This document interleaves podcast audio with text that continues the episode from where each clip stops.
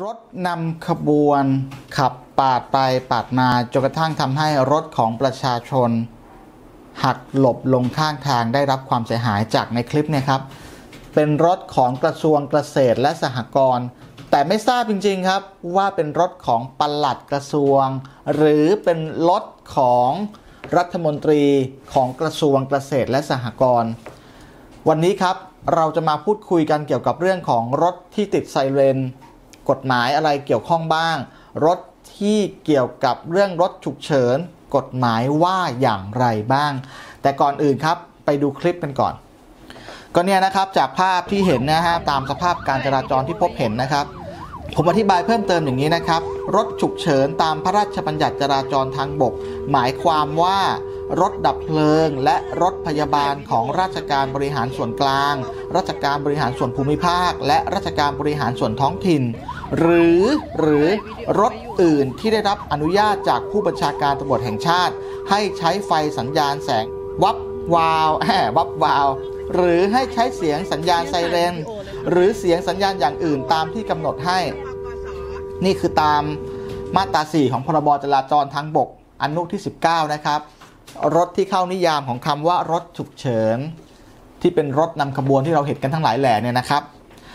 ทีนี้ครับถ้าเราไปเจอรถฉุกเฉินบนท้องถนนเนี่ยสิทธิตามกฎหมายจะต้องเป็นอย่างไรบ้าง ตามมาตรา 76 นะครับ เมื่อคนเดินเท้า ผู้ขับขี่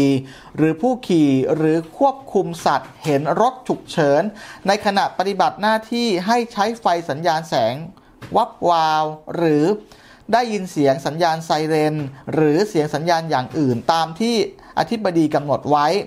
คนเดินเท้า ผู้ขับขี่ผู้ขี่หรือควบคุมสัตว์ต้องให้รถฉุกเฉินผ่านไปก่อน โดยปฏิบัติดังต่อไปนี้ ของคนเดินเท้าก็หลบข้างทาง คนขับขี่ต้องหยุดรถหรือจอดรถให้อยู่ชิดด้านซ้าย กรณีช่องเดินรถอยู่ทางด้านซ้ายสุด ก็ต้องหยุดรถหรือจอดรถให้ชิดกับช่อง เดินรถคือในกรุงเทพมันจะมีเลนรถเมย์อยู่บางจุดจะเป็นสุดขวาใช่ไหมก็ให้จอดรถ ส่วนประชาชนทั่วไปที่ขับอยู่ก็ต้องชิดซ้าย หรือจอดรถ หรือหยุดรถ เพื่อให้รถฉุกเฉินสามารถผ่านไปได้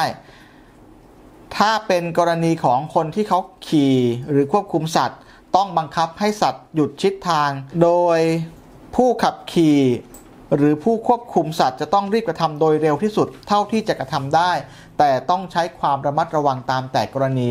ฝ่าฝืนมีโทษปรับ 500 บาท คือไม่หลบรถไซเรนทีนี้ครับมันก็มีปัญหาตามมาอย่างเนี้ยเนี่ยคลิปตัวเนี้ยแหละเนี่ยที่มีปัญหาเนี่ยแล้วคนที่ขับขี่รถฉุกเฉินเนี่ยไปชนรถชาวบ้านต้องรับผิดชอบอะไรยังไงไหมพรบจราจรทางบกมาตรา 75 ครับ ในขณะที่ผู้ขับขี่รถฉุกเฉินไปปฏิบัติหน้าที่ ผู้ขับขี่มีสิทธิ์ดังต่อไปนี้ 1. ใช้สัญญาณไฟหรือสัญญาณอื่นตามที่ผู้บัญชาการตำรวจแห่งชาติกำหนดไว้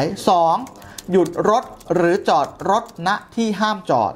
3. ขับรถเกินอัตราความเร็วที่กฎหมายกำหนด 4. ขับรถผ่านสัญญาณจราจร หรือเครื่องหมายจราจรใด ๆ ที่ให้รถหยุด แต่ต้องลดความเร็วของรถให้ช้าลงตามสมควร 5. ไม่ต้องปฏิบัติตามพรบจราจรทางบกเกี่ยวกับทิศทางการเดินรถ โดยวักโดยต่อมานะครับวรรคสองเนี่ยบอกว่าผู้ขับขี่ต้องใช้ความระมัดระวัง ตามควรแก่จะเห็นได้ว่าพรบจราจรทางบกเรื่องการจอดที่ห้ามจอดการขับเร็วการขับช้า การขับย้อนสอนใช้กับรถฉุกเฉิน ที่มีสัญญาณไซเรนไม่ได้เพราะงั้นเราจะเห็นรถรถกู้ภัยรถกู้ชีพ วิ่งย้อนสอนเนี่ยแหละครับ มันมีกฎหมายมาตรา 75 ให้อำนาจทำได้ แต่ทั้งนี้ทั้งนั้นถ้าเกิดอุบัติเหตุขึ้น เขาก็บอกนะครับว่าผู้ขับขี่ต้องใช้ความระมัดระวังตามควรแก่กรณี นั่นแปลว่า คนขับรถไซเรนหากขับไปเกิดอุบัติเหตุจำเลยที่ 1 ต้องรับผิดชอบ เป็นจำเลยที่ 1 เลยค่าเสียหายต้องจ่ายเองจำเลยที่ 2 หน่วยงานราชการหรือนายจ้างต้องร่วมรับผิดด้วย หากอยู่ระหว่างการปฏิบัติหน้าที่ เพราะฉะนั้นกรณีของรถกระทรวงเกษตรและสหกรณ์ขับปาดรถประชาชน